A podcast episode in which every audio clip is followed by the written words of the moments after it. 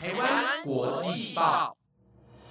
，The Taiwan Times 制作播出，值得您关注的国际新闻节目。欢迎收听台湾国际报，我是一如，马上带您关心今天二月十一号的国际新闻重点。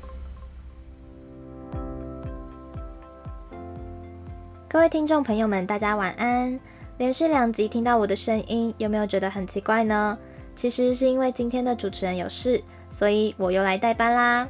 我真的变成大家的代班好伙伴呢，搞不好以后大家讲到代班，都会第一个想到我哦。好的，那今天就一样由我来为大家播报今天的重点新闻喽。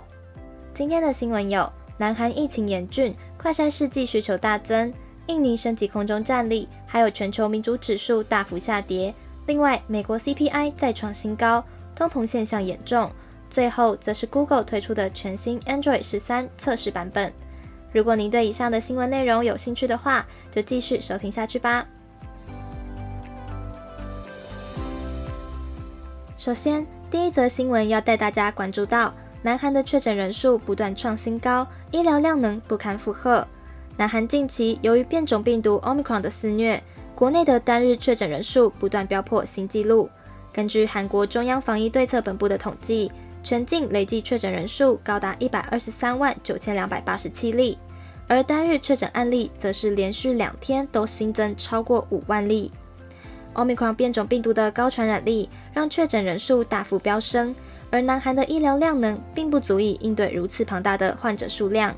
因此为了降低医疗资源的负担。南韩政府决定将医疗资源集中在重症患者身上，让轻症患者居家治疗，并且自行使用快筛试剂来监测自己的健康状况。如果民众有进入医院或是医疗场所的需求，也只能先在家中使用居家快筛。目前政府只有开放六十岁以上的民众可以无条件进行 PCR 核酸检测，而这样的应对措施也造成了南韩市场对于快筛试剂的需求量大增。南韩的国务总理金富谦也在今天的中央灾难安全对策本部会议上表示，为了确保居家快筛试剂能够稳定的供应，政府已经开始在研议是否设立快筛试剂的价格上限。截至今天凌晨为止，南韩境内的单日新增病例数来到了五万三千九百二十六例，其中新增的重症患者有五百七十一例。而疫情扩散以来，采取居家治疗的轻症患者则累计超过了十七万人。南韩总理金富谦也强调，在整体的应对方案改善之前，政府会持续进行着重效率的防疫措施。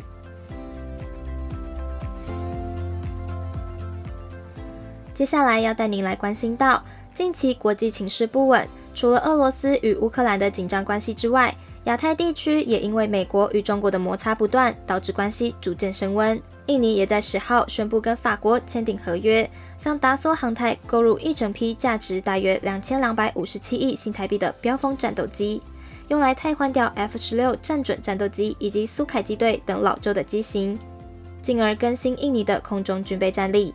除此之外，美国也在今天同意将三十六架 F 十五 ID 战斗机，还有电子扫描阵列雷达系统以及其他军事设备出售给印尼政府，总金额大约是三千九百零五亿新台币。美方表示，出售军备物资能够帮助提升亚太地区维护安全的能力，也有助于稳定政治局势。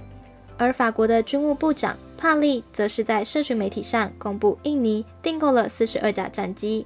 对此，印尼国防部长普拉博沃表示，已经完成购买六架的合约，之后也会再陆续购入剩下的三十六架标风战斗机。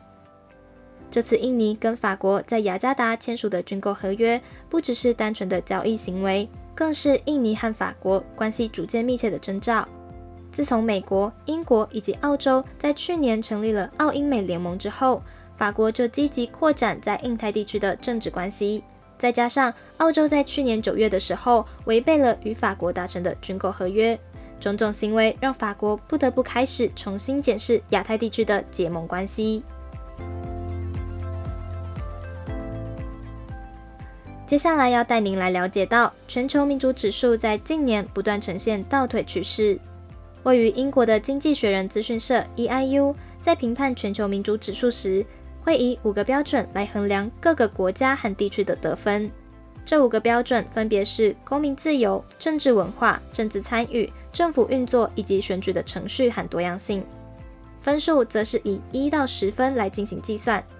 根据最新的二零二一年全球民主指数报告，全世界的民主指数退后幅度越来越大，从二零二零年的五点三七下跌到二零二一年的五点二八。全球只有不到一半的人生活在民主体制之下。而生活在威权统治下的人数更是超过全世界三分之一的人口。在这份调查报告排名中，北欧国家的民主指数都名列前茅，丹麦、瑞典、挪威、芬兰以及冰岛都获得了前十名的好成绩。值得注意的是，台湾相比起2020年的排名，往上提升了三个名次，排名第八，更是亚洲唯一一个进入前十名的完全民主政体。而缅甸以及阿富汗在经历了政权更替后，民主指数大幅度的下降，最后得分低于北韩，成为倒数两名。经济学人资讯社指出，近年由于疫情的发展以及支持威权的势力增加，导致全世界的民主程度备受挑战。除此之外，EIU 也表示，在中国经济逐渐强盛的同时，国家也变得更加不自由。而未来，中国雄厚的经济实力也会成为世界民主模式的最大压力来源。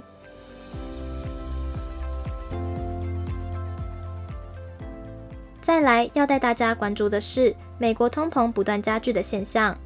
美国一月份的消费者物价指数 CPI 跟去年的同时期相较起来，上升的幅度高达百分之七点五，创下美国在这四十年以来的最高年增幅。不仅如此，这也是年增幅连续第四个月超过百分之六了。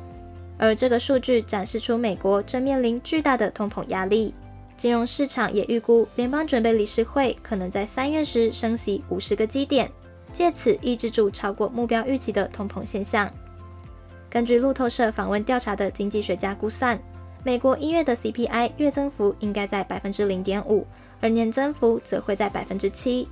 但是，美国劳动部公告的数据显示，一月的消费者物价指数比上个月的指数增加了百分之零点六，年增幅则达到了百分之七点五，高于原本经济学专家的估计。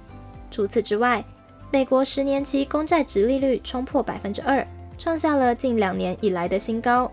而纳斯达克综合指数则是下跌超过百分之二，整体经济状况不容乐观。不仅如此，居住成本以及食品价格的持续上升，也连带导致消费者物价指数居高不下。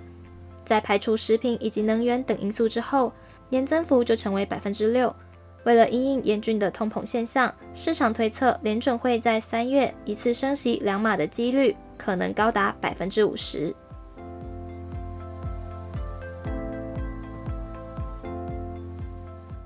最后一则新闻是。Google 在今天早上推出全新的 Android 十三开发者测试版本，而在这次的系统更新中，Google 不仅针对隐私安全进行改善，也新增了许多方便使用者自行设定使用界面的开发工具，像是扩展 Material U 的设计元素，让 App 提供单色图标，依照用户跟动的不同桌面去改变整体的配色。除此之外，Google 也考虑到了多语言使用者的需求。开放每个应用程式都能够个别设定语言，不需要跟系统设置的语言相同。尽管手机的系统语言设定为中文，但是用户也可以依照自身的需求独立调整其他应用程式的语言界面。而针对隐私内容以及各自安全的部分，以往用户在分享照片或影片时，只能授权应用程式使用全部的媒体资料。Google 也针对这点进行调整。未来使用者可以选择部分指定内容开放授权，降低用户个人相片以及其他资料外泄的风险。除了维护媒体内容的隐私之外，Google 也加强了位置资讯的安全，让使用者在连接 WiFi 网络时不需要分享自己的位置权限，避免曝光个人隐私。目前 Android 十三的测试版本只适用于 Pixel 四之后的手机型号。官方预计在三月或四月的时候推出公开测试的版本，并且在今年的秋季完成所有阶段，正式推出稳定的版本。